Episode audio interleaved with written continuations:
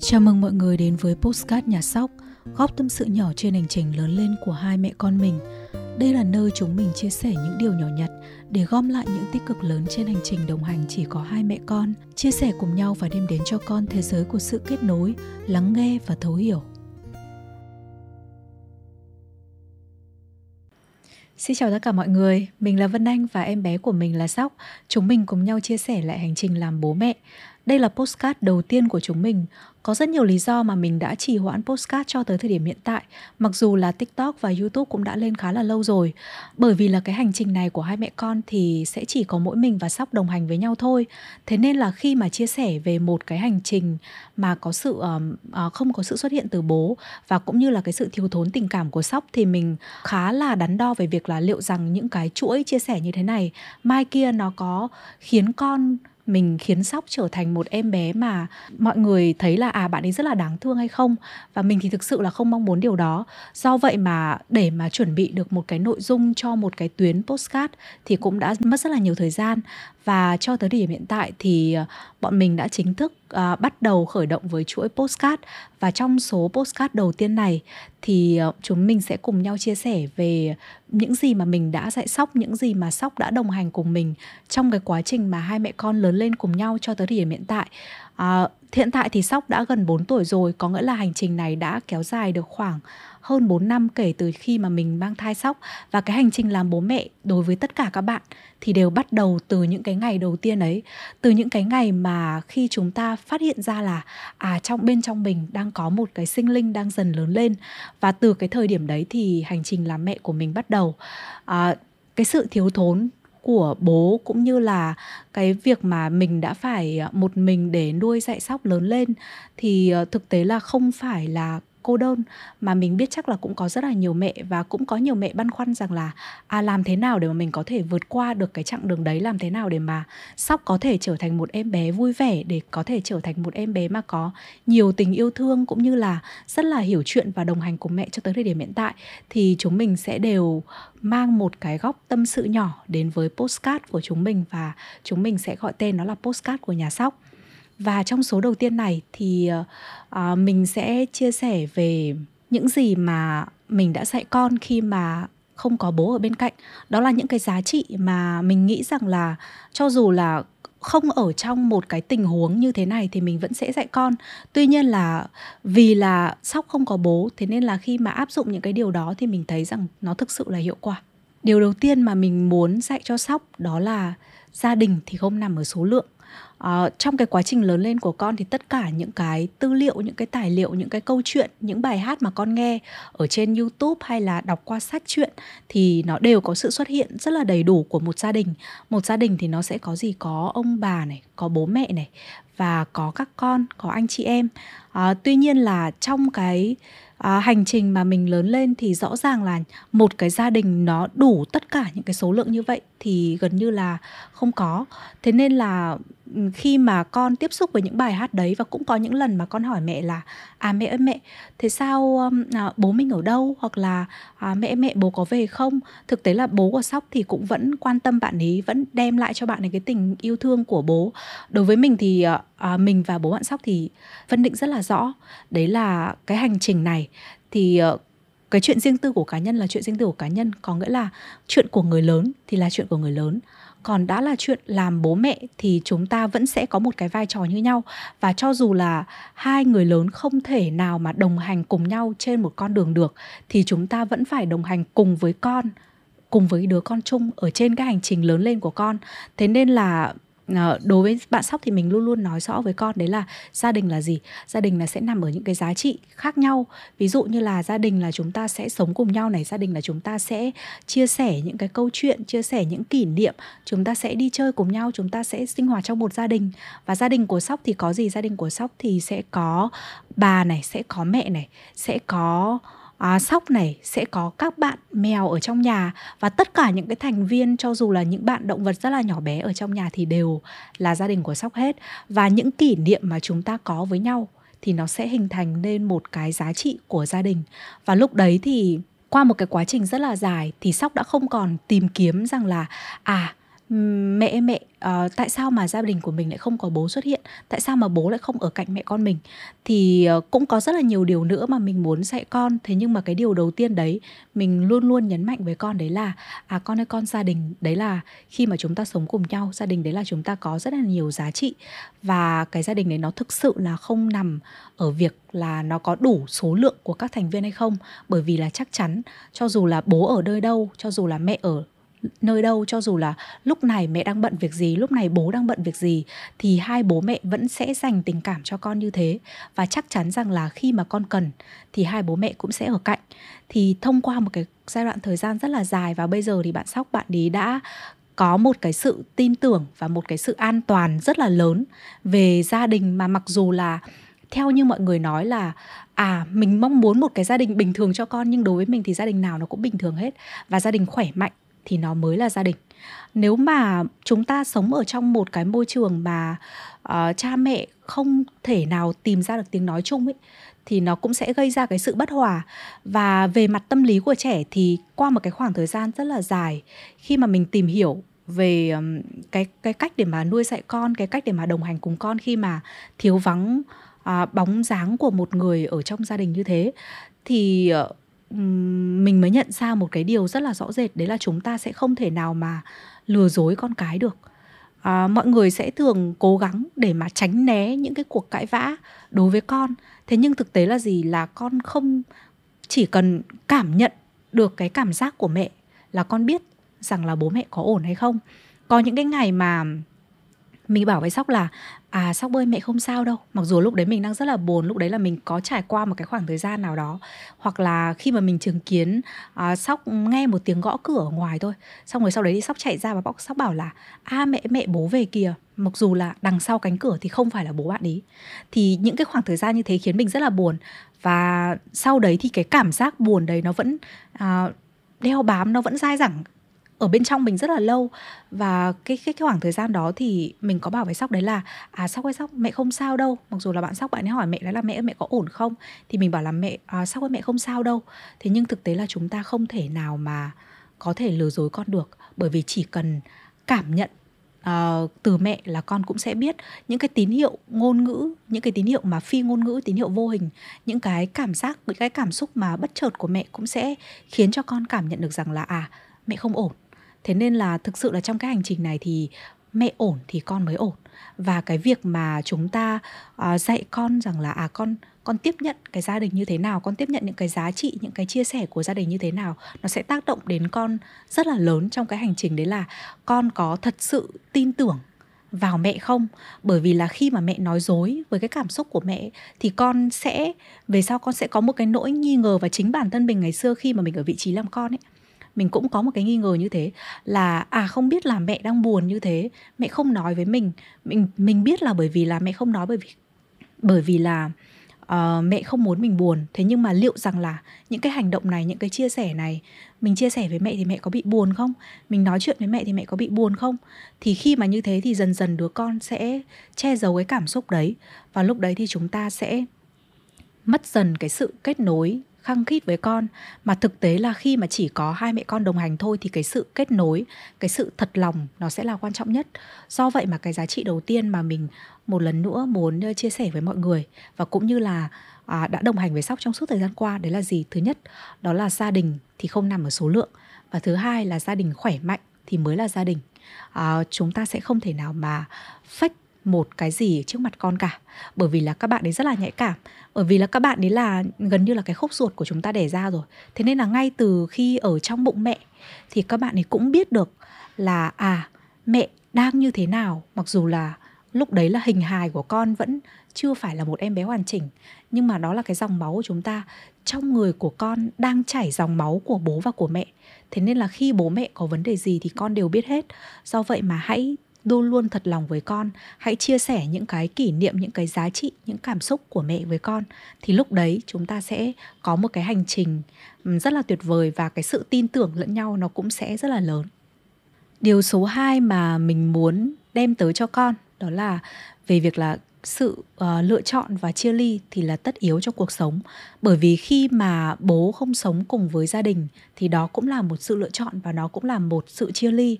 Và cái sự chia ly đấy thì thực tế là nó tác động đến con rất là lớn. Và đấy là một cái sự chia ly lớn lao ở trong suốt cuộc đời của con rồi, và cũng như là trong suốt cuộc đời của mẹ. Thế nên là khi mà chúng ta dạy con về sự lựa chọn, sự chia ly thì nó sẽ bắt đầu từ những cái rất là nhỏ nhặt. Và thực tế là ví dụ như các bạn nhỏ nào thì cũng sẽ có một vài những cái đồ chơi mà con rất là yêu thích. Ví dụ như là bạn Sóc thì có một bộ chó cứu hộ. Mình nhớ như in một cái lần mà nhà mình đi xuống dưới nhà một bà ở trong họ chơi. Sau đấy thì trên quãng đường đi về thì hôm đấy đã là 9 giờ hơn rồi. Và cái tầm đấy là cái tầm mà bạn Sóc bạn ấy buồn ngủ. Thì trước lúc đi về mình có hỏi con là: con ơi con có muốn mẹ giúp đỡ con cầm bạn chó cứu hộ không? Hoặc là con có muốn để vào trong ba lô không? Thì Sóc bảo là Sóc không muốn, Sóc muốn tự cầm. Thế nhưng mà khi mà đi được một cái quãng đường thì bạn ấy bắt đầu làm rơi chú chó đấy. Và cái khoảng thời gian đấy thì bạn ấy khi mà rơi hụt ở tay một phát là bạn ấy giật mình. Thì bạn ấy phát hiện ra là bạn chó đã rơi mất rồi. Nhưng mà tại thời điểm đó thì cái xe ở trên đường rất là đông. Lúc đấy lại là ngã tư, và mình thì không thể nào mà bảo bà đấy là bà dừng ở ngã tư để mà chỉ nhặt một chú chó đồ chơi cho con được. Thế nên là tại thời điểm đó thì mình đã lựa chọn là mình sẽ để cho con hiểu thế nào là sự chia ly, thế nào là lời tạm biệt. Những cái lời tạm biệt mà chúng ta nói hàng ngày, ví dụ như là khi mà đưa con đến lớp này thì chúng ta sẽ nói tạm biệt với con này. Khi mà đưa con ra về thì con sẽ nói lời tạm biệt với cô này. Thế nhưng mà tại thời điểm đó thì con sẽ nói lời tạm biệt với bạn chó. Và cái khoảng thời gian đấy thì suốt cả cái quãng đường mà đi về thì bạn Sóc bạn ấy liên tục nhắc mẹ về việc đấy là: mẹ bạn chó ở đằng kia kìa, mình quay lại mình lấy đi. Nhưng thực sự là đường quá là đông, thế nên là các xe cộ đi lại cũng rất là nguy hiểm.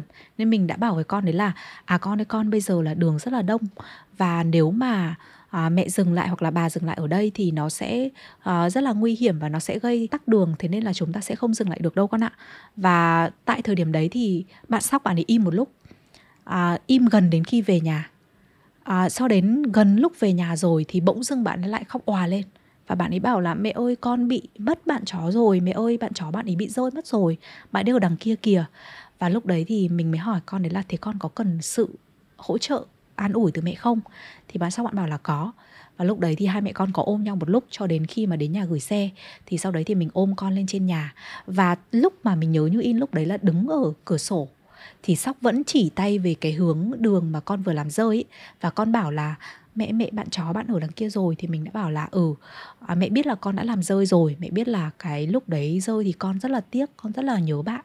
Thế nhưng mà bây giờ nó cũng xuất phát từ việc đó là con chẳng may con buồn ngủ và con quên mất, đấy không phải là lỗi của con. Thế nhưng mà lỡ may là bạn ấy đã rơi mất rồi thì thôi mình sẽ nói lời tạm biệt với bạn ấy. Và lúc đó thì bà có bảo đấy là: sao không mua một bạn khác cho Sóc đi để cho Sóc đỡ buồn? Thì mình bảo là không, bởi vì là đôi khi con sẽ cần nói những cái lời tạm biệt với những cái đồ vật nhỏ như thế để con hiểu rằng là cái sự lựa chọn của con, cái sự chia ly nó sẽ là những cái điều mà có thể xảy ra trong cuộc sống bất cứ lúc nào. Và cái lựa chọn ban đầu của con thì vì sao con mới nhận ra là mặc dù là mình không còn nói với con là đấy là do con cầm cái bạn chó và sau đấy thì con ngủ gật, thế nên là bạn chó bị rơi, mình không có đổ lỗi cho con. Thế nhưng mà sau đó thì bạn Sóc bạn ấy cũng có tự nhận ra cái việc đó là tại vì là con cầm. Và nếu mà lần sau thì mình có hỏi là: thế thì lần sau thì con có thể làm gì khác đi? Thì Sóc bảo là lần sau con sẽ để bạn chó vào trong ba lô, hoặc là lần sau con sẽ để cho mẹ cầm hộ. Thì lúc đó là bạn ấy đã nhận ra được rằng cái sự lựa chọn của mình nó sẽ tác động đến cái kết quả sau này. Thì thực tế là những cái điều nhỏ nhặt như thế thôi, nhưng chúng ta sẽ dần dần dạy con về việc đó là chúng ta cũng có một cái cuộc sống riêng. Bố có cuộc sống riêng, mẹ có cuộc sống riêng, con có cuộc sống riêng. Bất kỳ cái lựa chọn gì của mỗi người trong gia đình thì nó sẽ đều tác động đến cái cuộc sống. Và cũng như cái việc mà chúng ta lựa chọn một cuộc sống như thế nào, lựa chọn một cái cuộc sống mà nó đầy trách móc, nó đầy sự thù địch với nhau thì nó cũng không tốt. Thế nên là tất cả những cái đấy nó đều nằm ở sự lựa chọn của chúng ta hết, nó đều nằm ở cái quyền của chúng ta hết. Không có ai bắt ép chúng ta làm cái gì cả. Và qua một cái câu chuyện nhỏ như thế thì Sóc về sau Sóc nhận ra và Sóc đã đứng ở cửa sổ. Trước khi đi ngủ, bạn ấy vẫn ra cửa sổ lại một lần nữa. Và bạn ấy bảo là mẹ, con tạm biệt bạn chó, con nhớ bạn chó và con thương bạn ấy lắm. Bởi vì là hôm nay bạn ấy sẽ ở ngoài đường và bạn ấy sẽ ở một mình, bạn ấy không được ở với con nữa. Thì và cái cảm xúc của bạn ấy lúc đấy rất là cao. Và lúc đấy thì mình cũng đã nhận ra là bản thân mình đã rất là lâu rồi mà mình không sống ở trong một cái cảm xúc tiếc một cái đồ gì đấy rất nhỏ nhặt. Thế nhưng mà Sóc thì Sóc đã thực sự sống trong cái cảm xúc đấy. Và lúc đấy thì hai mẹ con có ôm nhau rất là lâu và sau đấy thì mới đi ngủ. Thì thực tế là những cái lựa chọn và những cái sự chia ly đấy nó là rất là bình thường. Và cho đến thời điểm hiện tại thì những cái gì khác mà mình có dạy con, ví dụ như là con ơi con, thi thoảng thì mẹ biết là con đang rất là buồn, thi thoảng là mẹ biết là con muốn ở lại đây chơi, mẹ biết là con muốn ở lại nhà bà chơi, mẹ biết là con muốn xem tivi thêm một chút nữa bởi vì là con muốn xem bạn Peppa Pig. Sóc đợt này Sóc là rất là thích Peppa Pig. Và khi mà tắt tivi thì hồi xưa mình cũng có áp dụng những cái biện pháp rất là nặng nhọc, ví dụ như là sau Sóc, nếu mà con không tắt tivi thì lần sau mẹ sẽ không cho con xem nữa. Và cái việc mà dạy con bằng hệ quả như thế thì nó cũng sẽ không thực sự là đem lại cái giá trị lâu dài á.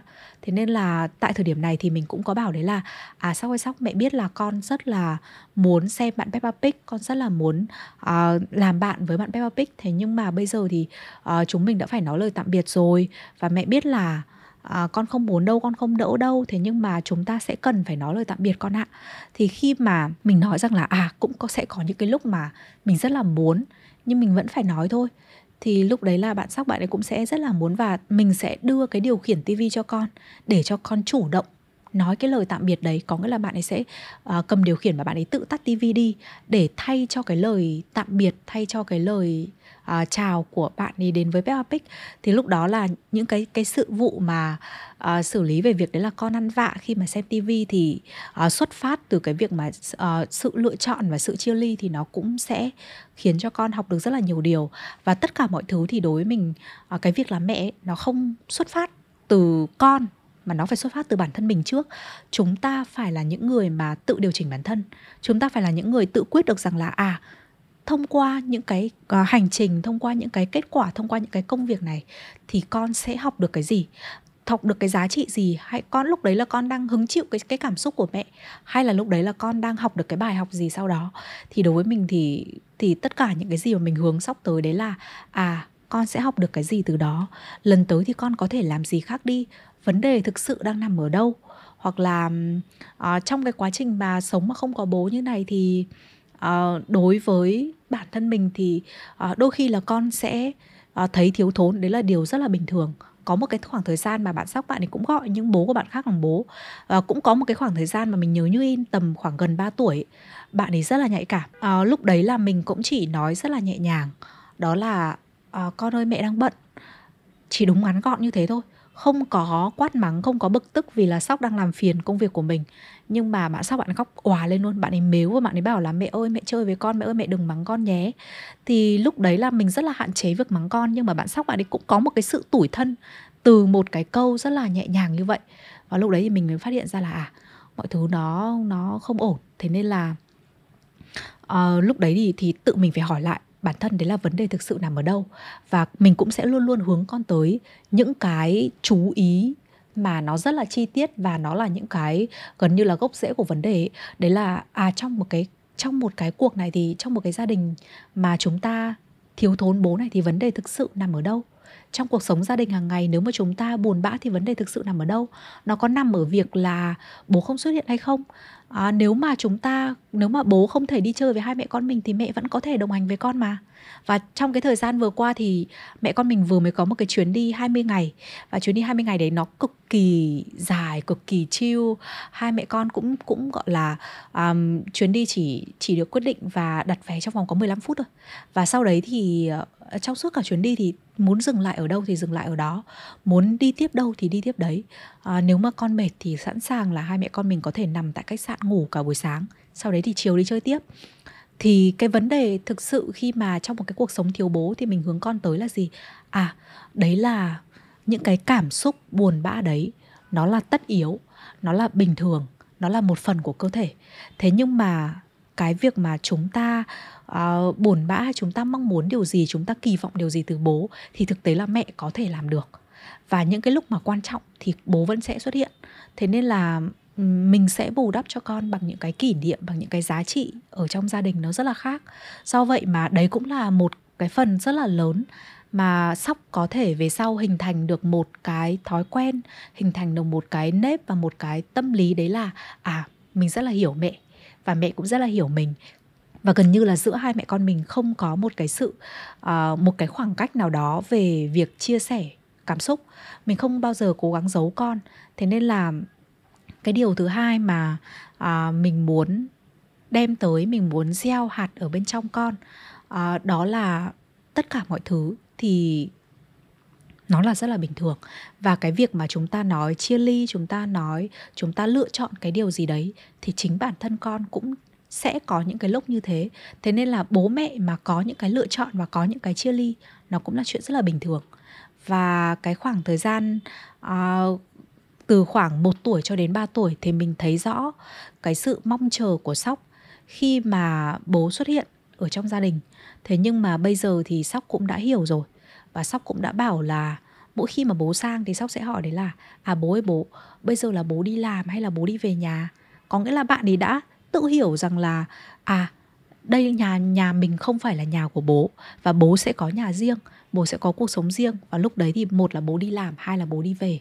Thì cái nhận thức đấy, mặc dù là mình không có nói trực tiếp với con, nhưng mà thông qua những cái điều dạy bảo, thông qua những cái câu chuyện rất là nhỏ nhặt trong cuộc sống, thì từ những cái đồ vật rất là quen thuộc với bạn ấy thôi, thì bạn ấy đều hiểu rằng là mỗi người thì sẽ có một cái lựa chọn như thế, và lựa chọn nó rất là bình thường, và cái lựa chọn đấy nó sẽ tác động tới tất cả mọi thứ. Thế nên là bạn ấy có thể lựa chọn là mình sống với mẹ, mình có những cái trải nghiệm rất là vui vẻ với mẹ và mình kể lại với bố. Và trong cái chuyến đi 20 ngày vừa rồi thì bạn ấy cũng có những cái lựa chọn, đấy là bạn ấy gọi video call và bạn ấy kể những cái trò chơi, những cái hoạt động, những cái đồ mà bạn ấy mua ở trong cái hành trình đấy với bố, với bà, với các bác ở trong nhà. Thì cái hành trình như vậy thì bạn Sóc ấy đã trưởng thành hơn rất là nhiều. Điều thứ ba mà mình muốn dạy con trong cái quá trình này đó là ai cũng sẽ có cuộc sống riêng của mình. Cuộc sống riêng của bố và của mẹ thì thực tế là trong cái cuộc sống của người lớn thì sẽ có rất là nhiều điều mà thực tế là con trẻ không thể nào hiểu được. Thế nên là những cái gì mà nó quá lớn lao với con, những cái tâm tư tình cảm mà nó quá trừu tượng thì mình sẽ để mai kia, để cho con có thể hiểu được cái điều đó khi mà lớn hơn. Ví dụ những cái mối quan hệ xung quanh bố mẹ mà nó liên quan đến tình cảm quá là phức tạp thì chúng ta sẽ chia sẻ với con về sau. Còn bây giờ những cái cuộc sống gì mà bố mẹ chúng có thể chia sẻ với con thì nó sẽ rất là đơn giản. Ví dụ như là công việc. Cái điều đầu tiên mà mình chia sẻ với con rất là nhiều về mặt công việc đó là gì? Là mẹ sẽ cho con tham gia vào những công việc của mẹ. Ví dụ như ngày xưa mình nhớ có một cái khoảng thời gian mà mình đi làm, sau đó thì cũng phải gặp gỡ rất là nhiều khách hàng này, cũng phải lên công ty này. Và lúc đó thì Sóc cũng thường xuyên là lên công ty cùng mẹ, cũng một phần bởi vì là không có ai trông Sóc cả. Thế nên là thời điểm đó thì mình có dẫn bạn ấy đi cùng. Và các bác ở trong công ty thì cũng đã quá quen với việc là có Sóc xuất hiện ở trên công ty rồi.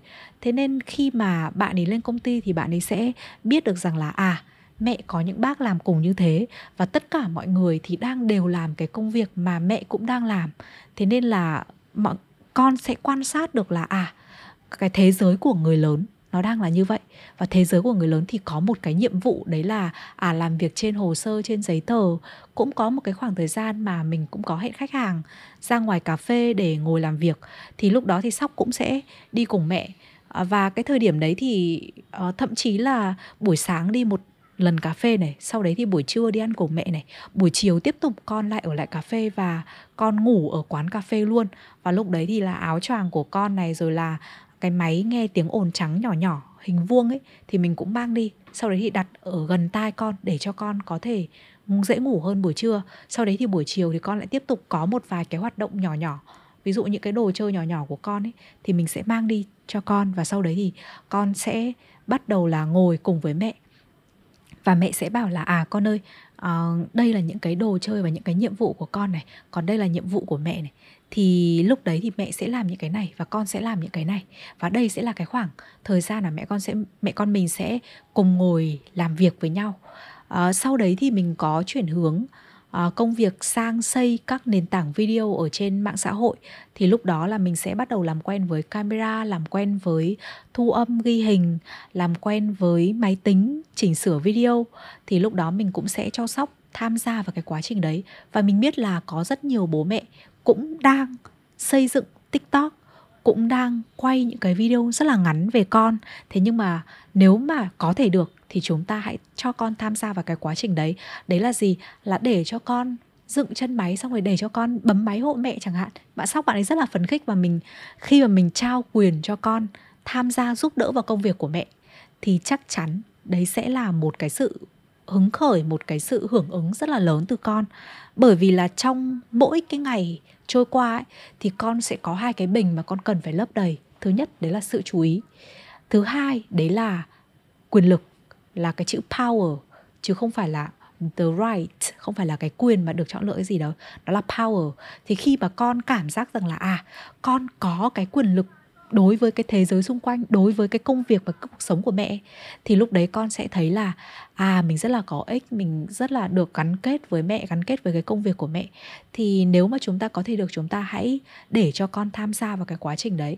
Và thậm chí là mình còn chỉ cho Sóc về cái kết quả công việc nữa. Ví dụ như là sau khi mà ghép một cái video nó khớp với nhạc và mình nghe mình thấy rất là thích, thì mình sẽ gọi Sóc vào và mình bảo là Sóc ơi, mẹ chỉ cho con một cái bí mật mà mẹ vừa mới làm xong này. Thế thì bạn Sóc bạn ấy sẽ rất là phấn khởi, bạn ấy bảo là bí mật gì à mẹ? Và bạn ấy vào và bạn ấy bắt đầu là bấm vào trên cái bàn phím, cái nút mà nút cách ấy, thì sẽ chạy được cái video. Và lúc đấy thì bạn ấy sẽ nghe cái đoạn video đấy và bạn ấy sẽ bắt đầu là và bạn ấy rất là hứng khởi và bạn ấy bảo là mẹ vừa mới làm video đúng không mẹ? Thì có nghĩa là bạn ấy đã hiểu rằng là đấy là công việc của mẹ rồi. Và nó khác hoàn toàn so với thời xưa. Bởi vì thời xưa khi mà mình làm việc trên hồ sơ, trên giấy tờ, thì con sẽ biết rằng là khi mà mẹ cầm vào cái điện thoại, có nghĩa là mẹ đang nhắn tin, có nghĩa là mẹ đang xem một cái gì đấy, mẹ đang lướt Facebook. Thế nhưng mà đến bây giờ khi mà mình ngồi vào máy tính và mình ngồi vào điện thoại, thì con sẽ biết rằng là mẹ đang làm việc. Và lúc đấy thì đấy sẽ là cái khoảng thời gian mà con không làm phiền. Thế thì nó sẽ là một cái rất là đơn giản, đấy là con không làm phiền vào cái công việc của mẹ thôi. Thế nhưng mà dần dần khi mà con áp dụng rộng ra, khi mà con nhìn rộng ra, thì con sẽ biết rằng là mỗi người sẽ có một cái cuộc sống riêng như thế. Cái cuộc sống đấy nó không chỉ dừng ở mặt công việc, nó không chỉ dừng ở mối quan hệ, nó không chỉ dừng ở những cái tính cách, những cái lựa chọn, mà còn rất là nhiều thứ khác. Và cuộc sống nó rất là phức tạp, thế nhưng mà nó sẽ đều xuất phát từ mình hết. Và bản thân chúng ta, khi mà chúng ta tôn trọng cái cuộc sống, cái lựa chọn của con tôn trọng cái công việc, cái cuộc sống của mẹ, thì con sẽ có thể là cảm thông và con cũng sẽ chấp nhận và sẽ giao tiếp một cách tích cực đối với bố hơn. Bởi vì mình cũng đã chứng kiến rất nhiều đứa con khi mà lớn lên ở trong một cái gia đình mà thiếu thốn sự xuất hiện của bố, thì các bạn ấy sẽ bắt đầu trách móc, các bạn ấy sẽ trách là bố rời bỏ hai mẹ con. Thế nhưng mà đối với bản thân mình thì không có, đôi khi là trong một cái cuộc sống hôn nhân hoặc là trong một cái quãng thời gian không thể đồng hành với nhau được, trong một cái sự lựa chọn mà chúng ta không thể nào tiếp tục được nữa, thì lúc đấy chúng ta lựa chọn sinh con ra. Và đối với bạn Sóc thì mọi người sẽ thường bảo là sinh con vì người nào đấy, nhưng mà đối với mình thì không. Mình sinh con bởi vì là mình muốn sự xuất hiện của bạn ấy trên đời này. Mình thấy rằng là bạn ấy xứng đáng được xuất hiện, xứng đáng được đến với cái cuộc sống này. Và mình thấy rằng là mình đã sẵn sàng để làm mẹ rồi. Thì mình không sinh con vì ai cả, mình sinh con vì bản thân và vì đứa con đấy thôi. Và đến bây giờ thì cái hành trình làm mẹ, làm con của hai mẹ con mình nó vẫn rất là tuyệt vời. Và mình vẫn thấy rất là bằng lòng với những cái gì mà mình đang có ở cuộc sống hiện tại và mình đang đem đến cho Sóc ở thời điểm hiện tại. Thế nên là cái cuộc sống đấy thì chúng ta cũng cần phải chia sẻ với con từ sớm. Bởi vì khi mà con càng chứng kiến được cái cuộc sống của bố mẹ nhiều hơn ấy, thì con sẽ càng hiểu và con sẽ càng dễ cảm thông cho những cái sự lựa chọn của bố mẹ sau này.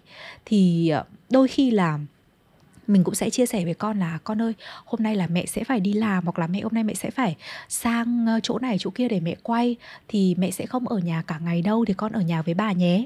Thì đấy, cái sự lựa chọn, cái sự chia ly đó cũng nằm ở đâu? Nó cũng nằm chính ở đấy đấy. Nó không phải là một cái sự chia ly dài đằng đẵng, nhưng nó vẫn phải là một cái lời tạm biệt với mẹ từ sáng đến tối. Và bởi vì là cái công việc đấy mẹ cần phải đi, thế nên là đôi khi chúng ta càng chia sẻ, càng thật lòng với con, thì con chắc chắn là sẽ càng đón nhận những cái gì từ bố mẹ nó dễ dàng và nó tình cảm hơn. Và đến thời điểm hiện tại thì khi mà chứng kiến con lớn lên, cũng như là bố bạn Sóc thì cũng không phải là một người mà ngày xưa quá là để tâm đến quá trình nuôi dạy con cái. Nhưng mà bây giờ khi mà chứng kiến con lớn lên từng ngày, chứng kiến những cái tình cảm mà con dành cho mình, thì bố bạn ấy cũng thấy cái hành trình này nó rất là cảm động.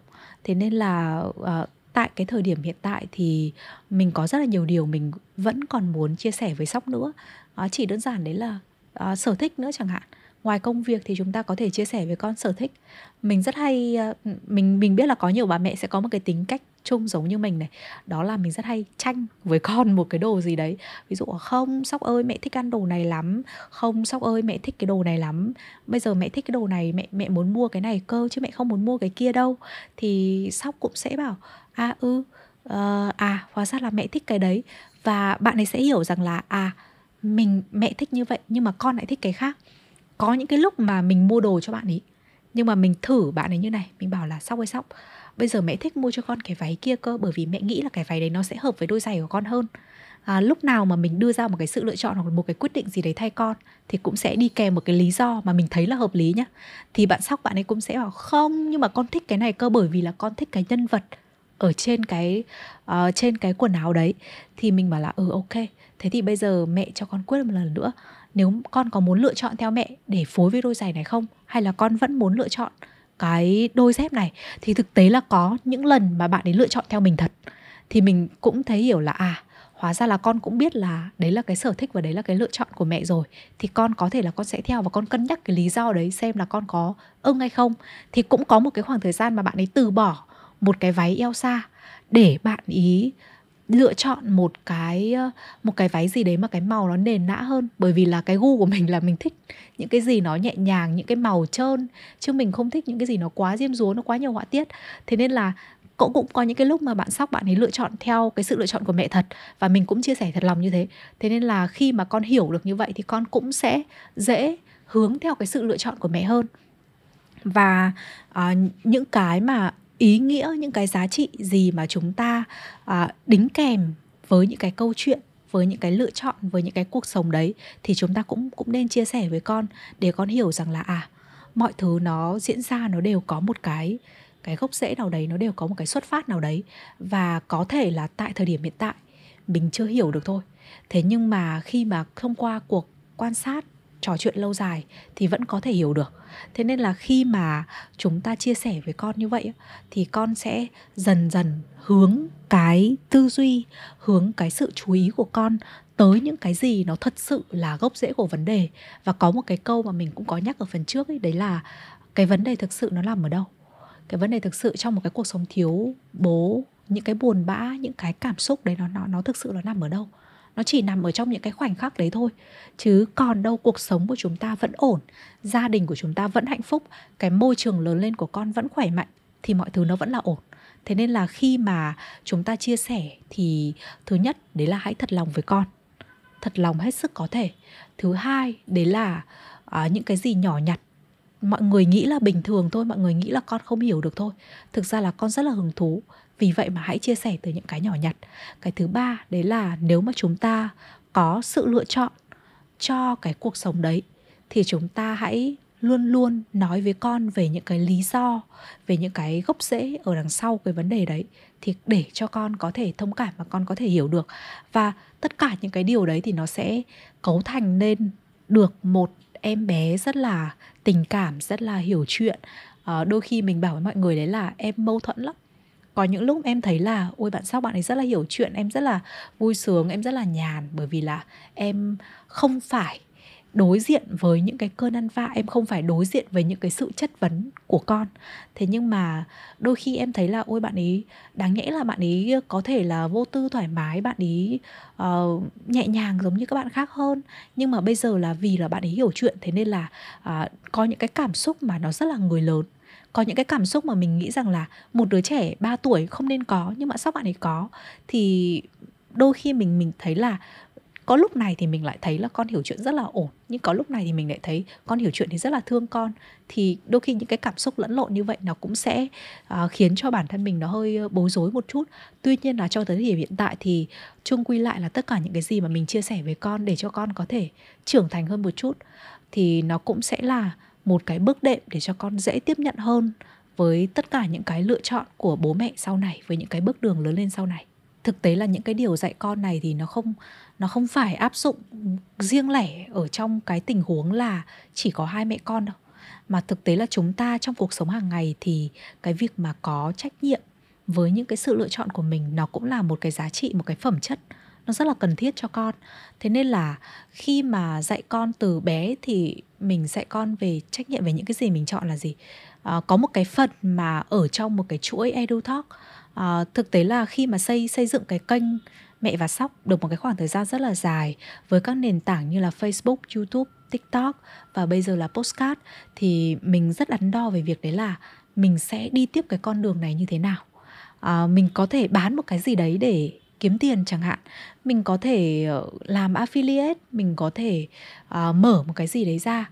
Thế nhưng mà cho đến cuối cùng thì mình vẫn muốn hướng cha mẹ tới những cái kiến thức mà nó giải quyết được cái gốc rễ của vấn đề. Thế nên là mình đã bắt đầu một cái chuỗi EduTalk. Và cái EduTalk đầu tiên của mình thì nó bắt đầu với một cái chủ đề đấy là làm thế nào để mà con có thể lắng nghe mà không lớn tiếng. Và trong đấy thì có một cái công cụ mà mình sử dụng, đấy là phân tích cái việc mà sử dụng hệ quả khi mà dạy con ấy. Ví dụ như là nếu mà con không làm cái này thì mẹ sẽ làm cái kia. Đấy là cái gọi là công cụ mà mình sử dụng hệ quả. Thế thì thực tế là khi mà chúng ta sử dụng hệ quả để mà dạy con thì sẽ chỉ có khoảng 10 cho đến 15% thôi. Và cái này thì nó liên quan gì tới cái trách nhiệm với sự lựa chọn của con? Nó sẽ như thế này, khi mà con lựa chọn một thứ thì chúng ta sẽ thường đưa nó vào cái tình huống của hệ quả. Nếu mà con làm như này thì mẹ sẽ như này, hoặc là cái lựa chọn này của con nó sẽ tác động như thế nào. Thế thì thực tế là hệ quả chúng ta chỉ nên cho nó xuất hiện ở khoảng 10 cho đến 15% trong quá trình dạy con thôi. Còn đâu là tất cả những cái khác thì hãy quy về những cái giá trị nằm mà con học được là gì, những cái vấn đề thực sự nó nằm ở đâu, những cái gì mà con cần chú ý tới, những cái gì mà con có thể làm khác đi và những cái gì mà mẹ có thể làm khác đi. Thì đấy là những cái gì mà mình hướng tới nhiều nhất. Thế còn cái hệ quả và cái trách nhiệm với những cái sự lựa chọn của mình thì sẽ như thế nào? Chúng ta sẽ giao tiếp rõ với con rằng là trong cái quá trình mà mẹ nói như này thì mẹ nhận thấy là con hình như là con đang lờ mẹ đi hay sao ấy, hoặc là hình như là con chưa thực sự lắng nghe mẹ đâu. Cái câu mà mình rất hay nói với Sóc đấy là Sóc ơi, hình như là mẹ thấy con chưa nghe mẹ nói. Và sau đấy thì bạn sẽ dừng lại, bởi vì là mình sẽ chỉ giao tiếp khi mà cái sự giao tiếp đấy nó xuất hiện ở hai chiều thôi. Thế nên khi mà Sóc đã lắng nghe rồi thì mình sẽ bắt đầu mình nói là bây giờ mẹ nói con nghe này, nếu mà trong cái lựa chọn này thì mẹ sẽ có hai hướng cho con. Nếu mà con lựa chọn như thế này thì nó sẽ như thế này, chứ mình không nói là mẹ sẽ làm gì nhá, bởi vì mẹ sẽ làm gì nghe nó giống như kiểu trừng phạt ấy. Và cái việc mà nói với con về một cái hình phạt nào đấy thì tại thời điểm đấy con không học được giá trị gì cả. Con chỉ học được đấy là cái lựa chọn của mình sẽ nhận lại một cái sự trừng phạt nào đó thôi. Thế nên là tại thời điểm đấy thì mình sẽ nói là mẹ sẽ có hai hướng cho con như thế này. Nếu mà con chọn cái này thì việc nó sẽ đi theo hướng này, nếu mà con chọn cái này thì việc nó sẽ đi theo hướng kia. Và lúc đấy thì con sẽ hiểu rằng là cái lựa chọn của mình nó sẽ tác động tới cái cách mà sự việc đấy nó được vận hành, nó được kết thúc như thế nào. Thì đấy là cái việc mà đưa cái trách nhiệm với những cái lựa chọn của con. Và ví dụ trong cuộc sống hàng ngày sẽ là như thế nào? Chẳng hạn như đi đánh răng thôi, thì nếu mà con không chịu đánh răng thì mình cũng sẽ bảo là được, mẹ hiểu là con không muốn đánh răng bởi vì là con đang rất là ngái ngủ, con đang muốn đi ngủ luôn. Hoặc là mẹ hiểu con không đánh răng bởi vì là con đang muốn đọc truyện hay muốn làm gì đó. Thế nhưng mà bây giờ sẽ như thế này, mẹ có thể đồng ý việc là con không đánh răng. Thế nhưng nếu con không đánh răng thì con cần thay đổi cái nếp ăn uống của con. Và nếp ăn uống của con là sao? Là con đã ăn quá nhiều kẹo vào ngày hôm nay và nó không hề tốt cho răng lợi. Thế nên là nếu mà con không đánh răng thì mình cần phải thay đổi cái nếp đấy. Mình sẽ phải ăn những cái đồ nó tốt cho răng, tốt cho cơ thể hơn. Và lúc đấy thì bạn Sóc bạn ấy sẽ lựa chọn thôi. Mặc dù là lúc sau đó thì mình vẫn sẽ phải thuyết phục. Thế nhưng mà khi mà nói về cái lựa chọn của con, nói về cái trách nhiệm của con thì mình sẽ luôn luôn gắn với một cái hướng đi của cái sự việc như vậy. Chứ không phải là Sóc ơi, nếu mà con không đánh răng thì mẹ sẽ như thế này nhé, nếu mà con không đánh răng thì mẹ sẽ như kia nhé, hoặc là nếu mà con không tắt tivi thì mẹ sẽ làm cái này nhé, mẹ sẽ làm cái kia nhé.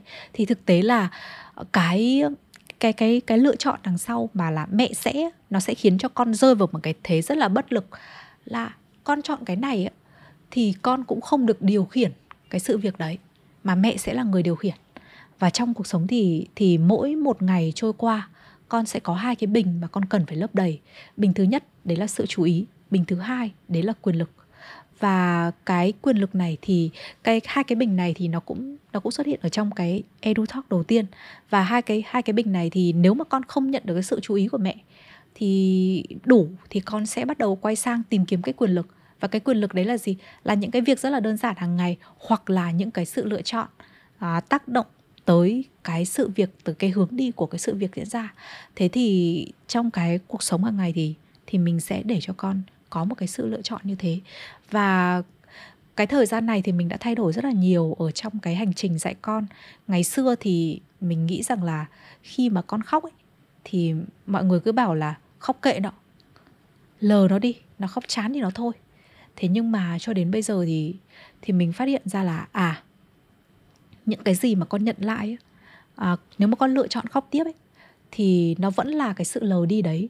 Nếu mà con lựa chọn dừng lại thì mẹ cũng vẫn lờ đi. Và tại cái thời điểm đấy thì cái sự tìm kiếm của con nó chỉ hướng tới cái sự bất lực. Thế nên là mình đã thay đổi rất là nhiều.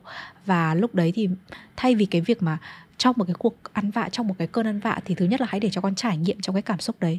Thứ hai là nếu mà có đưa cho con cái sự lựa chọn ấy, thì hãy để cho con kiểm soát cái sự lựa chọn đấy. Hãy để cho con được quyền lựa chọn cái hướng mà cái đấy diễn ra. Ví dụ như là Sóc ơi Sóc, mẹ biết là con đang rất là khóc, mẹ biết là con rất là bực tức. Thế nhưng mà bây giờ mẹ sẽ mẹ có hai cái hướng này như này. Nếu mà con dừng lại thì chúng ta sẽ đi ra ngoài kia và đi dạo cùng nhau cho bình tĩnh hơn. Hoặc là nếu mà con vẫn tiếp tục khóc thì mẹ sẽ ở đây và đợi con đến khi mà con sẵn sàng để có thể ôm mẹ. Và lúc đấy thì mình sẽ luôn luôn hỏi Sóc đấy là con đã sẵn sàng để ôm mẹ chưa? Nếu mà con muốn khóc tiếp thì con đã sẵn sàng để ôm mẹ chưa? Thì mẹ có thể ôm con và con khóc.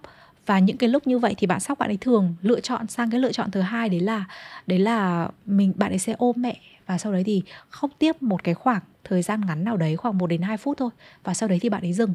Thì cái quá trình mà quan sát con cũng như là cái quá trình mà thay đổi từ cái cách giáo dục con thì nó cũng sẽ khiến cho con nhận được nhiều giá trị hơn. Và tại cái thời điểm ngày xưa khi mà mình dạy con theo cái cách đó là khóc kệ nó thì mình thấy nó rất là bất lực và rất là bế tắc và gần như là không có kết quả gì cả. Và thời điểm đó thì thậm chí là mình còn ở một cái khoảng cách nó cũng gọi là đủ xa so với Sóc. Thế thì tại thời điểm đấy thì cái tín hiệu mà bạn ấy nhận được là gì? Là ui, mẹ sắp đi xa mình rồi, ui mình sắp bị bỏ rơi rồi. Và lúc đấy bạn ấy rất là sợ. Và tại cái thời điểm đó thì mình mới thấy là mình đang bị sai rồi. Và cái sự lựa chọn của con, mình không hề trao quyền cho con để con lựa chọn cái gì cả. Thì khi mà con không có lựa chọn nào thì làm sao con hiểu được rằng là mình phải có trách nhiệm với nó.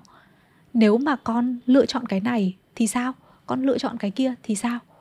Thì nếu mà mẹ cứ kiểm soát tất cả thì tất cả mọi thứ đều nằm ở mẹ mà, chứ không phải nằm ở con đâu. Thế nên là con sẽ không hiểu rằng là cái trách nhiệm đằng sau cái lựa chọn đấy là gì, bởi vì con không được chọn. Lựa chọn của con cho dù là gì thì cái kết quả nó vẫn là vô ích.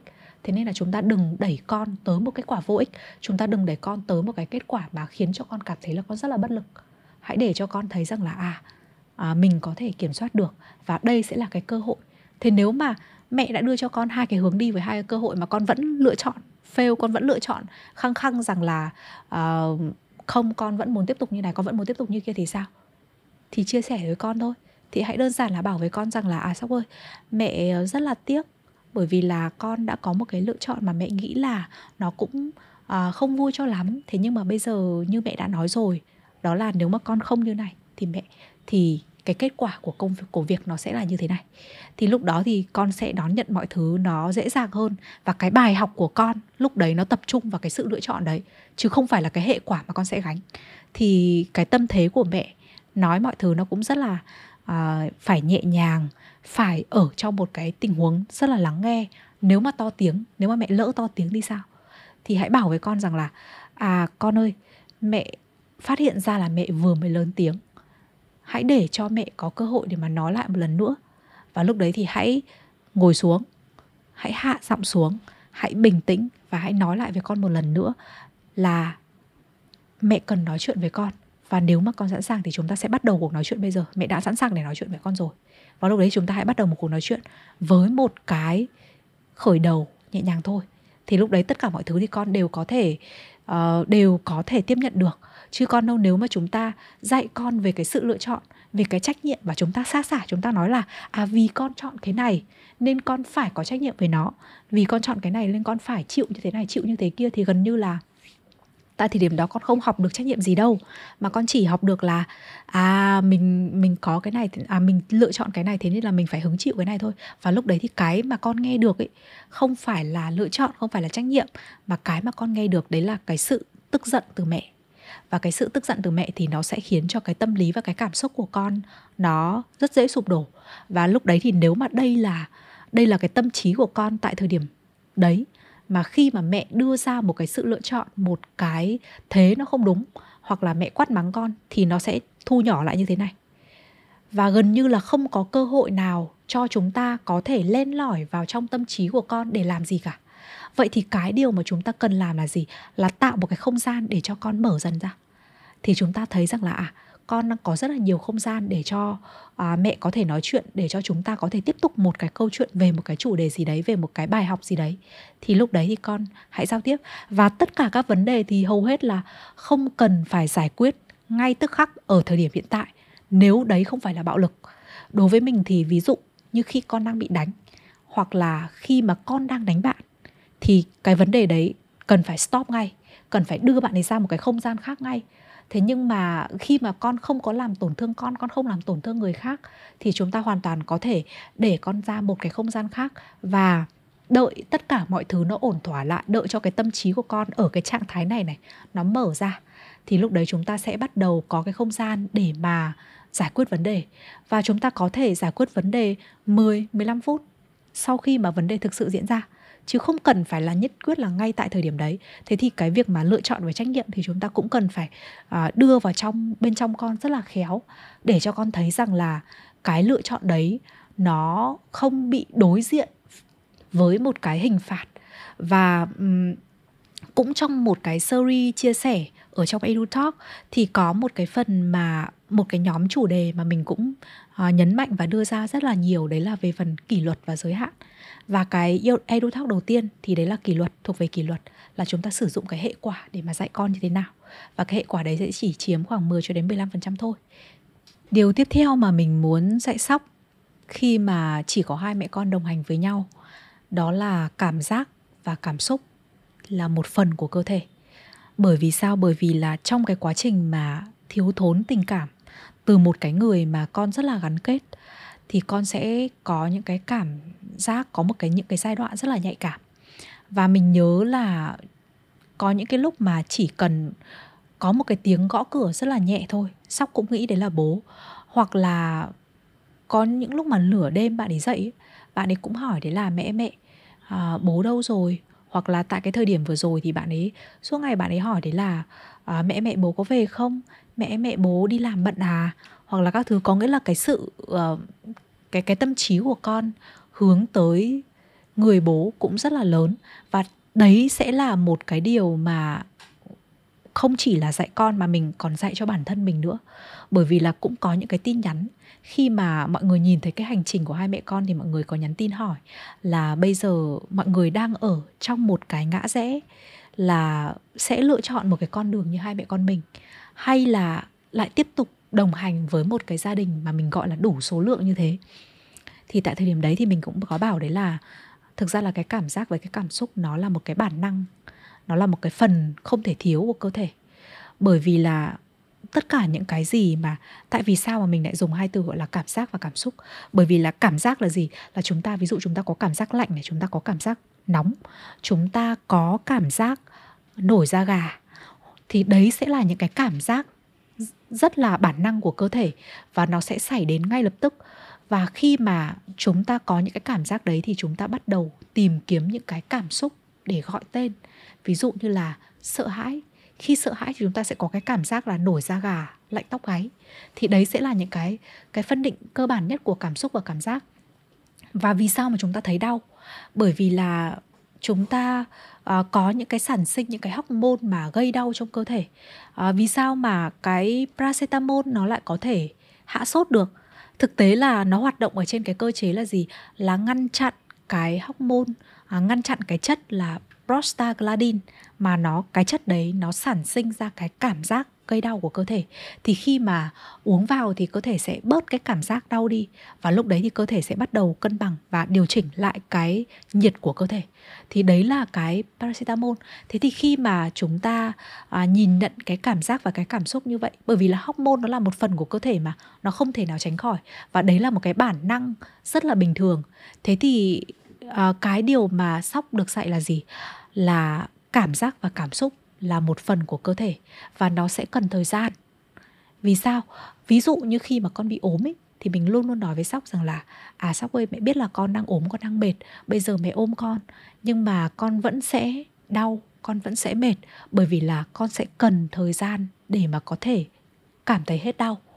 Thì tại thời điểm đấy, nếu mà uống thuốc thì mình cũng sẽ bảo là khi mà con uống thuốc này thì con sẽ cảm thấy là con đỡ mệt hơn, con đỡ đau hơn. Hoặc là khi mà con bị ngã thì Sóc cũng khóc rất là dữ, và Sóc bảo là ôi mẹ ơi con đau lắm. Thì mình hỏi là thế con ơi, thế mẹ ôm con thì con đã ổn chưa? Bạn ấy vẫn bảo là con chưa ổn, con vẫn đau. Có nghĩa là bạn ấy, có thể là cái tinh thần của bạn ấy được an ủi thì bạn ấy đã ổn hơn một chút rồi, nhưng mà bạn ấy thấy không ổn bởi vì bạn ấy đang đau.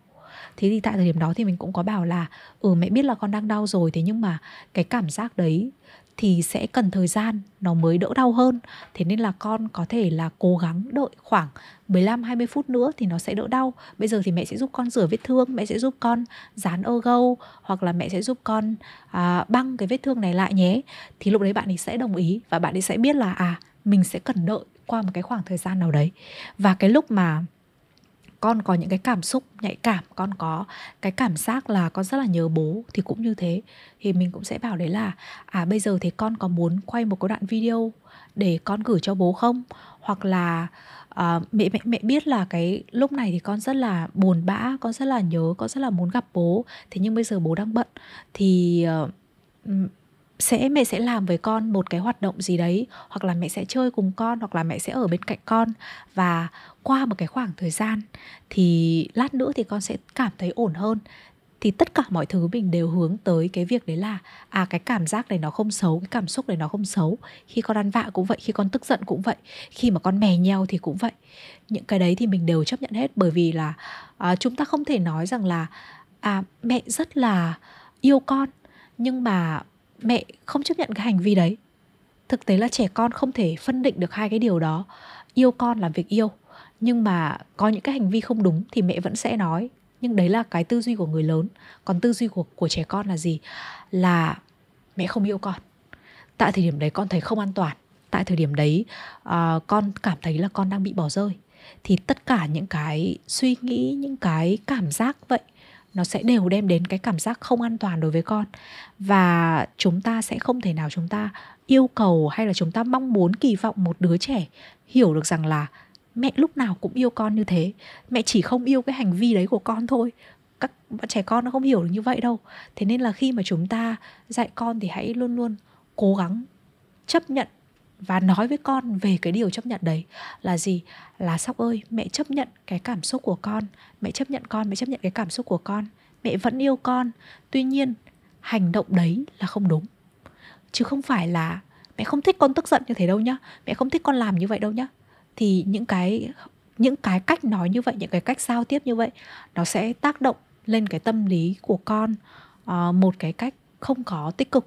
Do vậy mà khi mà chúng ta đem những cái điều gì đến, chúng ta muốn dạy dỗ con một điều gì đấy thì hãy luôn luôn nhấn mạnh rằng là mẹ luôn đứng về phía con, mẹ luôn đứng về phía cảm xúc của con ấy, mẹ luôn đứng về phía con người của con.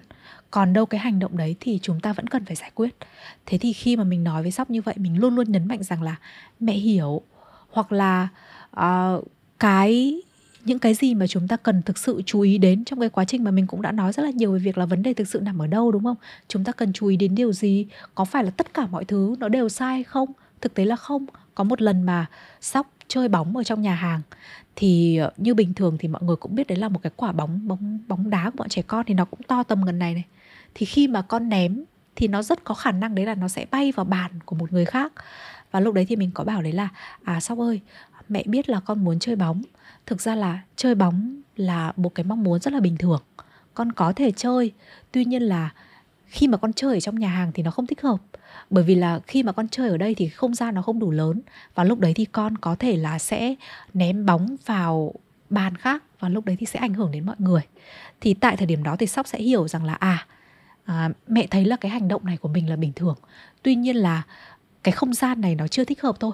Thế thì chúng ta sẽ luôn luôn phải nghĩ về việc đấy là trong cái tình huống này thì cái gì là cái mình có thể chấp nhận được, để cho con có thể có một cái cảm xúc rất là ổn, để cho con thấy rằng là mẹ luôn luôn đứng về phía con, để cho con thấy rằng là mẹ là cái chỗ dựa dẫm cảm xúc cho con. Thì đối với Sóc thì bản thân mình là Sóc coi mình là một cái chỗ để mà con có thể dựa dẫm, và mình cũng coi Sóc là một nơi mà mình có thể dựa dẫm về mặt cảm xúc được. Thế nên là hai mẹ con mình thì luôn luôn có một cái sự trao đổi và chia sẻ về mặt cảm xúc, về mặt cảm giác rất là rõ ràng. Ví dụ như là có thể là ngồi cùng trong một chỗ thôi, nhưng cảm giác của hai mẹ con khác nhau, thì mình cũng sẽ nói về những cái cảm giác đấy và nói về những cái cảm giác đấy một cách thật là chi tiết. Ví dụ như là khi mà đi vào trong khu thủy cung của chim cánh cụt thì mình sẽ bảo đấy là mẹ đang có một cái cảm giác hơi lạnh, nhưng mà chỉ ở chỗ này thôi, chứ mẹ ra chỗ kia thì mẹ sẽ thấy bình thường. Thì đối với Sóc thì Sóc cũng sẽ tìm kiếm những cái cảm giác khác nhau ở những cái vị trí khác nhau khi mà con vào trong thủy cung như thế. Và lúc đấy thì Sóc cũng có bảo đấy là con cũng thấy hơi lạnh ở đây. Thì sau đấy thì mình có bảo là thế thì con có cần sự giúp đỡ của mẹ để mẹ lấy áo cho con mặc không? Thì Sóc bảo là có, mẹ lấy giúp con. Thế là lúc đấy là Sóc mặc thêm cái áo vào, và Sóc bảo đấy là bây giờ ở chỗ này con không thấy lạnh nữa. Thế thì đó, những cái cảm giác, những cái cảm xúc nó rất là nhỏ nhặt như thế thôi. Nhưng khi chúng ta có thể đem ra cho con phân tích, thì khi mà con phân tích từ những cái nhỏ, về sau con mới có thể hiểu được những cái lớn, hiểu được những cái trừu tượng. Và những cái cảm giác trực tiếp của cơ thể, trực diện của cơ thể, ví dụ như là đói này, lạnh này, nóng này, rét này, đau này, đấy là những cái cảm giác mà con cảm nhận và gọi tên được rõ nhất, và nó hiện diện ở trên cơ thể của con luôn. Thế nhưng mà sẽ có những cái cảm giác và sẽ có những cái cảm xúc nó rất là trừu tượng. Ví dụ như là ghen tuông. Khi mà con thấy một bạn nào có một cái đồ gì đấy, con rất là ghen tức, con rất là muốn có cái đồ đấy, con rất là muốn tranh cái đồ đấy, thì cái cảm giác ghen tuông nó được thể hiện như nào, cái cảm xúc ghen tuông nó được thể hiện như nào. Hoặc là những cái cảm giác như là sợ hãi thì nó sẽ thể hiện ở trên cơ thể như thế nào. Những cái nó rất là trừu tượng như vậy thì chúng ta phải bắt đầu từ những cái nó hữu hình, nó hiện diện rõ ràng với con trước, thì con mới có thể tiếp nhận được. Và hãy để cho con tiếp nhận cái cảm xúc đấy, và hãy để cho con hiểu rằng là trong một cái tình huống, trong một cái không gian gia đình mà không có sự xuất hiện của bố như thế này, thì cái việc mà con buồn bã, cái việc mà con tìm kiếm hình bóng của bố, cái việc mà con muốn bố sang, nó là chuyện bình thường. Và mọi thứ nó đều có thể chấp nhận được, và con sẵn sàng chia sẻ với mẹ, bởi vì là đấy là một cái bản năng ở trong cơ thể con. Thế nên là đối với bản thân mình thì cảm xúc và cảm giác là cái đầu tiên mà chúng ta cần phải dạy cho con, và cũng là những cái đầu tiên mà chúng ta cần phải chấp nhận bản thân con. Không có hành vi nào là ngẫu nhiên đâu, và cũng không có cái hành vi nào là lỗi của con hoàn toàn đâu. Chúng ta sẽ có trách nhiệm ngang bằng với con trong cái quá trình tiếp cận với một cái hành vi nó không đúng. Thế nên là khi mà có một cái hành vi không đúng xuất hiện thì đầu tiên đấy là hãy hỏi lại bản thân mình là mình có cái trách nhiệm gì ở trong cái hành vi này. Trong suốt cái quá trình dạy con như thế này, mình có đem lại cho con những cái điều gì đấy, những cái cảm giác, cảm xúc gì đó không ổn hay không. Có một cái câu nói mà hôm trước mình có nghe, hôm đấy là mình cũng không thực sự là không nhớ được là mình nghe ở đâu nữa. Thế nhưng mà có một cái đoạn như thế này. Đấy là khi mà chúng ta thấy một bạn nhỏ mà đánh bạn khác ấy, thì chính bạn nhỏ đấy lại đang mang trong mình rất là nhiều nỗi sợ. Nó có thể là một cái nỗi sợ về tự ti, nó có thể là một cái nỗi sợ về sự sở hữu, nó có thể là một cái nỗi sợ về mất mát, hoặc là một cái nỗi sợ về sự đe dọa nào đấy thì không thể biết được. Thế nhưng mà khi mà con không có cách nào để mà con diễn đạt, để mà con bộc lộ cái đấy bằng những cái hình thức tinh thần, những cái chia sẻ về mặt tinh thần, thì con sẽ bộc lộ bằng thể chất, bằng những cái hành động trực diện và bằng cái cách đấy là đánh bạn. Thế thì khi mà đối diện với một đứa trẻ như vậy thì chúng ta sẽ phải tìm lại được cái gốc rễ của vấn đề. Chứ cái gốc rễ của vấn đề nó không nằm ở việc đấy là hai bạn tranh nhau đâu. Hai bạn tranh nhau nó chỉ là một cái tình huống hiện hữu thôi. Đấy gọi là case by case, và đối với mình thì nó gọi là một cái gọi là situation. Và cái tình huống đấy thì nó sẽ có rất là đa dạng, nó sẽ rất là nhiều. Chúng ta có hàng trăm cái tình huống mỗi ngày, chúng ta có hàng nghìn cái tình huống khi mà chúng ta lớn lên cùng con.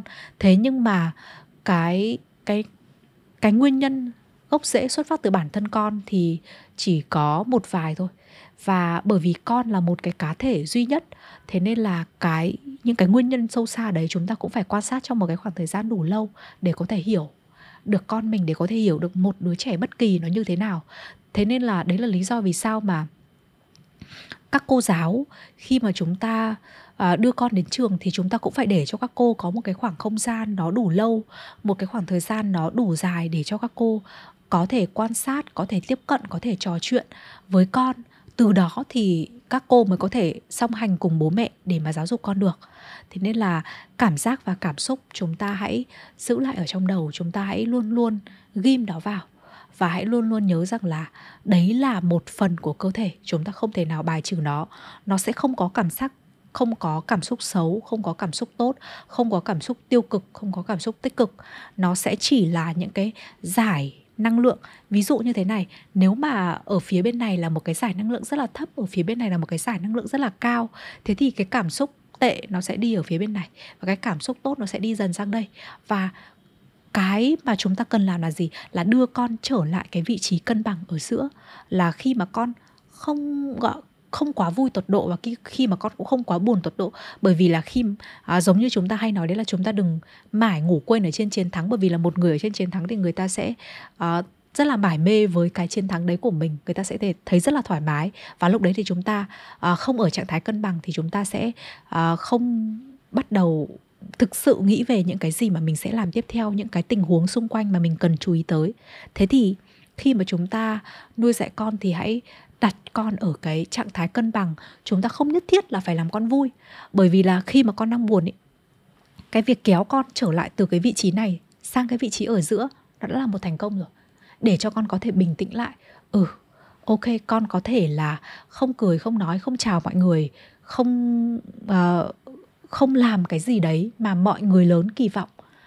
Nhưng mà con ở một cái trạng thái bình tĩnh, bình thường là ổn. Thế thì có rất là nhiều lần mà mình dẫn Sóc đi thì mọi người cũng có bảo đấy là chào bác đi, chào mẹ đi, hoặc là ra đây bác bế một cái, ra đây chú bế một cái. Thế nhưng mà Sóc chưa sẵn sàng và Sóc khóc. Thì đối với bản thân mình thì cái thành công của mình lúc đấy mình coi là thành công khi mà mình có thể để cho con từ cái trạng thái là con đang khóc, con đang rất là sợ hãi, con có thể đứng độc lập, chỉ cần nắm tay mẹ và ổn định tinh thần. Còn đâu làm gì là một cái trạng thái khác. Thế nên là hãy để cho con ổn định trước đã và đừng kỳ vọng rằng là con phải như này, con phải như kia đối với những cái kỳ vọng xung quanh. Và chúng ta cũng đừng để cho những cái kỳ vọng xung quanh nó áp lực lên mẹ và sau đấy thì mẹ lại đặt lên con. Thế thì khi mà mọi người nhắn tin cho mình hỏi về những cái vấn đề nuôi dạy con cái thì mình cũng có hỏi lại một cái câu hỏi. Đấy là trong những cái tình huống đấy thì mẹ nhận thấy những cái gì. Mẹ nhận thấy là những cái giá trị mà con học được là gì này. Mẹ nhận thấy là mẹ hãy để ý tới cái việc đấy là liệu rằng những cái kỳ vọng của người khác có đang đặt lên mẹ và mẹ lại đặt lên con hay không.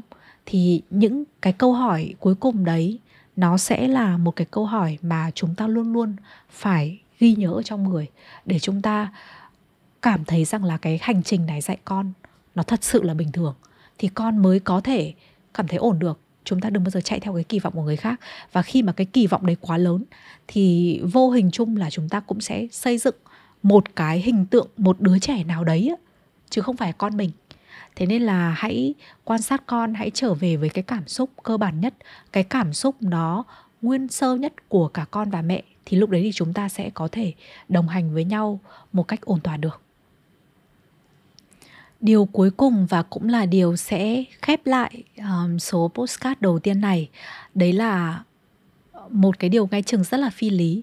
Thế nhưng mà cái mà mình dạy Sóc đấy là dạy con về tình yêu của mẹ. Mọi người khi mà nói cái câu này thì mọi người sẽ thấy là mẹ nào mà chẳng yêu con nào mà chẳng yêu mẹ. Rồi là cái tình yêu đấy nó là một cái điều dĩ nhiên rồi. Thế nhưng mà bản thân mình thì mình lại đem cái sự kỳ vọng rằng là con nhìn thấy cái tình yêu của mẹ và con thấy trân trọng điều đó, và con sẽ không coi đấy là một cái gì đó dĩ nhiên, hiện hữu. Mặc dù là về mặt bản chất thì đối với chúng ta ở vị trí làm bố mẹ, ở vị trí nuôi dạy con cái, thì chúng ta sẽ trao cho con một cái tình yêu gần như là không bao giờ có điều kiện. Thế nhưng mà đối với bản thân mình thì mình luôn luôn nhắc nhở Sóc rằng là mẹ rất là yêu con, và vì mẹ yêu con nên mẹ làm những cái này cái kia. Và cái này thì nó xuất phát ở một cái từ, một cái loại tình yêu ở trong tiếng Hy Lạp. Nó gọi là tình yêu agape, đó là tình yêu của hành động. Và tình yêu của hành động là gì? Là khi chúng ta yêu đối phương, chúng ta có thể làm rất là nhiều thứ. Thì trong Hy Lạp nó sẽ, trong tiếng Hy Lạp nó sẽ phân ra làm mấy loại tình yêu cơ. Và đây là cái thứ tình yêu mà mình coi là đẹp nhất, bởi vì là chúng ta sẽ có thể làm rất là nhiều điều. Và mình cũng xuất phát từ tình yêu agape này để có thể dạy Sóc là gì, là khi mà mẹ yêu con ấy thì mẹ sẽ rất là cố gắng để mà làm việc. Khi mà mẹ yêu con thì mẹ muốn chụp hoặc là quay lại những cái khoảnh khắc đấy của con hàng ngày. Hoặc là khi mà mẹ yêu con thì mẹ sẽ cùng con đi chơi, mẹ sẽ cùng con có rất là nhiều trải nghiệm. Và trong cái chuyến hành trình mà hai mẹ con mình đi khoảng gần 20 ngày vừa rồi thì mình luôn luôn nhắc với Sóc về điều đấy. Đấy là vì là mẹ yêu con nên là mẹ rất là muốn có những cái không gian bên con. Và Sóc thì cũng thường hỏi mình đấy là mẹ ơi mẹ có vui không? Mẹ ơi mẹ có yêu, mẹ có thấy yêu thương không? Thì mình bảo là có. Mẹ thấy yêu thương bởi vì là mẹ đang ở cạnh con, bởi vì là khi mà con ở cạnh mẹ, khi mà con xuất hiện cùng mẹ thì đã là yêu thương rồi.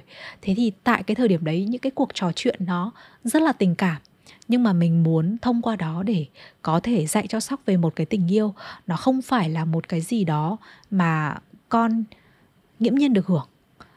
Mặc dù là đúng thế thật, thế nhưng mà con hãy biết trân trọng điều đó. Và tất cả những cái tình cảm của mọi người ở xung quanh con, ví dụ như là bà ngoại, ví dụ như là bố, ví dụ như là các bác có dành cho con, và mọi người làm gì vì con, thì đấy cũng là một tình yêu của hành động. Và lúc đấy thì con sẽ cần biết và con sẽ cần trân trọng điều đấy. Và khi mà con biết trân trọng thì con mới có hiếu. Khi mà con biết trân trọng thì con mới biết ơn. Và tất cả những cái điều đấy thì chúng ta đều phải dạy con. Chúng ta không thể nào nói rằng là mình rất là muốn con thể hiện cái sự biết ơn đối với mình, thế nhưng mà mình không bao giờ dạy cho con về điều đấy. Tất cả những cái gì mà chúng ta đem đến cho con tới cuộc sống này thì các bạn ý không bao giờ hiểu được những cái điều lớn lao quá đâu. Các bạn ấy luôn luôn hiểu từ những cái điều nhỏ nhặt nhất. Và những cái gì mà nhỏ nhất thì chúng ta đều đem ra nói với con, thì lúc đấy con sẽ hiểu hơn. Và cả kể là tình yêu cũng vậy. Ban đầu thì con đâu có biết cái thứ gì gọi là tình yêu đâu. Cái tình yêu đối với Sóc thì nó sẽ như thế này. Bạn ấy sẽ có một cái cảm giác gắn kết đối với bà, đối với mẹ. Thì thực tế là cái cảm giác gắn kết đấy nó cũng là một cái đại diện cho tình yêu. Thế nhưng mà khi mà gọi tên nó thì bạn ấy bắt đầu có một cái biểu tượng của trái tim. Thời gian gần đây thì bạn ấy hay làm những cái trái tim bằng tay ấy, ví dụ như thế này này, hoặc là thả tim này, hoặc là làm những cái trái tim to như này này để dành cho mẹ, để dành cho bà. Thế nhưng mà đấy sẽ chỉ là một biểu tượng thôi. Còn đâu cái tình yêu đấy nó được thể hiện như thế nào, cái tình yêu đấy con có thể thể hiện tình yêu với mẹ ra sao, mẹ có thể thể hiện tình yêu với con ra sao, thì tất cả những cái điều đấy chúng ta đều phải dạy cho con. Ví dụ như là con có thể thể hiện tình yêu với mẹ bằng cái cách đó là con hát cho mẹ một bài để có thể gửi yêu đến mẹ, hoặc là con có thể làm một trái tim bằng tay để có thể gửi đến mẹ, hoặc là mẹ có thể làm cái này vì con, mẹ có thể làm cái kia vì con. Tất cả những cái điều đấy chúng ta đều cần trao đổi với nhau để có thể là hiểu nhau hơn. Và những cái gì mà về giá trị trừu tượng ấy thì hãy luôn luôn dạy con. Và thực tế là mọi người nói là yêu là ở tim đúng không? Nhưng thực tế là không phải. Chúng ta yêu là nằm ở não bộ. Tất cả những cái cảm xúc, những cái tâm tư tình cảm nó đều do não bộ điều khiển. Và lúc đấy thì cái biểu tượng của trái tim nó sẽ chỉ là một cái hình đại diện thôi. Và khi đấy thì những cái hành động hay là những cái gì thì nó đều xuất phát từ cái lựa chọn, từ những cái cách mà con thể hiện hết. Thế nên là hãy dạy cho con vì điều đấy. Và đối với bản thân mình thì mình cũng có dạy cho Sóc về cái tình yêu của bố dành cho Sóc nữa. Ví dụ như là khi mà rất là kỳ vọng vào một cái tình cảm gắn kết của mẹ. Bởi vì Sóc là một bạn là khi mà thể hiện yêu đương thì bạn ấy muốn thông qua những cái chạm. Ví dụ như là một cái ôm, một cái nắm tay. Đấy là cái cách mà bạn ấy thể hiện tình yêu thương. Có những bạn nhỏ thì không muốn thể hiện tình yêu thương qua những cái chạm đấy, mà qua những cái hành động rõ rệt. Và về sau khi mà chúng ta nhìn các con lớn lên ấy, thì cái tính cách đấy nó sẽ thể hiện rất là rõ ở những cái trạng thái khi mà bạn ấy có người yêu, khi mà bạn ấy có gia đình nhỏ của bạn ấy, thì bạn ấy sẽ thể hiện cái tình yêu đấy là gì. Có những người chồng thì nói rất là ít và chỉ có làm thôi. Và thậm chí là người ta bị hiểu nhầm vì là vô tâm, nhưng thực tế là người ta muốn thể hiện bằng cái hành động. Thì mình nghĩ là bản thân bố của Sóc cũng sẽ là một trong những nhóm người như vậy. Đấy là bố bạn ấy muốn thể hiện cái tình yêu bằng hành động. Và lúc đấy thì mình cũng có dạy Sóc đấy là tình yêu của bố với tình yêu của mẹ thì khác nhau. Mẹ có thể là ở cạnh con hàng ngày, mẹ có thể kể chuyện, có thể nói chuyện, có thể nói lời yêu thương với con. Thế nhưng mà tình yêu của bố thì rất là khác. Bởi vì là bố là con trai thì có thể là bố sẽ khác mẹ đi. Và lúc đấy thì Sóc cũng sẽ hiểu rằng là cái tình yêu mà đôi khi là một cái hình hài tình yêu ở trong mình ấy, đối với cái tình yêu mà bố thể hiện ra nó cũng sẽ khác. Thế nhưng mà cái quan trọng nhất là gì? Là bố vẫn yêu con, là mẹ vẫn yêu con, và con vẫn sẽ có được cái sự đồng hành từ hai người trên cái hành trình này. Và mặc dù là chúng ta là người lớn, chúng ta sẽ rất khó để mà có thể tìm được cái tiếng nói chung với nhau khi mà đến một cái đoạn ngã rẽ như này rồi. Thế nhưng mà về mặt cơ bản là về mặt nuôi dạy con thì hãy luôn luôn cố gắng đấy là tìm được một cái tiếng nói chung cho đứa con. Thì lúc đấy đứa con nó sẽ hưởng lợi. Và tất cả mọi thứ khi mà chúng ta cho con đi học cũng vậy. Nếu mà những người đồng hành cùng mình đều có chung một cái quan điểm, chung một cái tư tưởng giáo dục, thì chắc chắn là người con sẽ là người được hưởng lợi đầu tiên. Và chúng ta hãy cố gắng để chia sẻ cùng với cả bố của bạn ấy, chia sẻ với cả mẹ, hai bố mẹ hãy chia sẻ với nhau về con cái. Và hãy luôn luôn phân rõ một cái lập trường ra. Đấy là chuyện bố mẹ là chuyện bố mẹ, chuyện con cái là chuyện con cái. Và chúng ta có những cái vai trò và vị trí khác nhau ở trong xã hội. Ví dụ như đối với bản thân mình thì có thể là mình có một cái Facebook, và mình sẽ có những cái gì để làm với cái Facebook đấy. Mình sẽ có làm mẹ của Sóc. Sóc thì có một người bố, và ở vị trí là bố mẹ thì mình cần trao đổi những cái gì với người kia. Ví dụ như là hôm trước thì có một cái cuộc nói chuyện và bố bạn ấy nói một cái gì đấy mà mình cũng không có hài lòng. Thì sau đấy thì khi mà tắt cái video call xong thì mình cũng có nhắn tin và mình cũng có bảo là em không có thấy hài lòng về cái cách mà anh giao tiếp với con như thế. Nhưng mà em không có ý chỉ trích, mà chỉ đơn giản đấy là đang xuất phát từ cái vị trí là mẹ của Sóc, thì em muốn có một cái trao đổi chung với nhau thế thôi. Thì lúc đấy là bố bạn ấy cũng rất là tiếp nhận. Thì cho tới thời điểm hiện tại thì mình vẫn coi Sóc là một em bé rất là vui vẻ và hạnh phúc. Bởi vì là cái môi trường lớn lên của bạn ấy thực sự rất là tích cực. Có rất là nhiều điều thuận lợi để cho con có thể lớn lên là một em bé biết tình cảm, biết trân trọng, biết cảm thông, biết chia sẻ, biết giúp đỡ. Và cũng có rất nhiều cái điều kiện thuận lợi để cho con có một cái môi trường giáo dục tốt nhất và có một cái sự đồng hành tốt nhất. Và đối với bản thân mình thì con tốt không phải là vì con có một người mẹ xịn, không phải là vì có một người bố xịn, mà con tốt lên bởi vì sao? Bởi vì là con có được cái sự đồng hành xịn từ bố và từ mẹ. Và bố mẹ nào thì cũng như nhau, chúng ta không có ai kém trong cái hành trình nuôi dạy con cả. Bởi vì là đối với một người con ấy, thì bố mẹ của người con đấy đã là sự lựa chọn tốt nhất rồi. Bởi vì là không có ai có thể yêu con hơn bố mẹ ruột cả. Thế nên là cái sự đồng hành đối với con nó mới quan trọng. Chứ bản thân chúng ta là một người, cho dù là chúng ta làm công việc gì, chúng ta kiếm được bao nhiêu, nó không quan trọng. Nó không quyết định được cái tâm thế, được cái tâm lý của chúng ta khi mà làm bố mẹ đâu. Và cái quá trình làm bố mẹ như là hôm nay trong một cái cuộc nói chuyện ngắn, trước cái buổi quay này thì mình có nhắn tin cho một mẹ. Và mình cũng có bảo đấy là cái hành trình làm bố mẹ thì nó không xuất phát từ việc là con có bị chậm nói hay không, hay là cái hành trình đấy thì nó không xuất phát từ việc là mẹ có giỏi tiếng Anh hay không, mà nó xuất phát từ gì? Từ cái tâm lý và cái tâm thế của người làm mẹ. Và lúc đấy thì chúng ta sẽ giải quyết và được rất là nhiều vấn đề và có thể đồng hành với con rất là hiệu quả. Cảm ơn mọi người rất là nhiều. Và hy vọng rằng là podcast này thì sẽ đem lại cho mọi người nhiều thông tin hơn, cũng như là nhiều điều dễ chịu hơn một chút trong cái hành trình mà chúng ta không có được sự đồng hành từ bố hoặc là từ mẹ của bạn nhỏ. Và lúc đấy thì mình tin rằng là cái điều mà tuyệt vời nhất khi mà đến với mỗi bố mẹ đấy chính là con cái.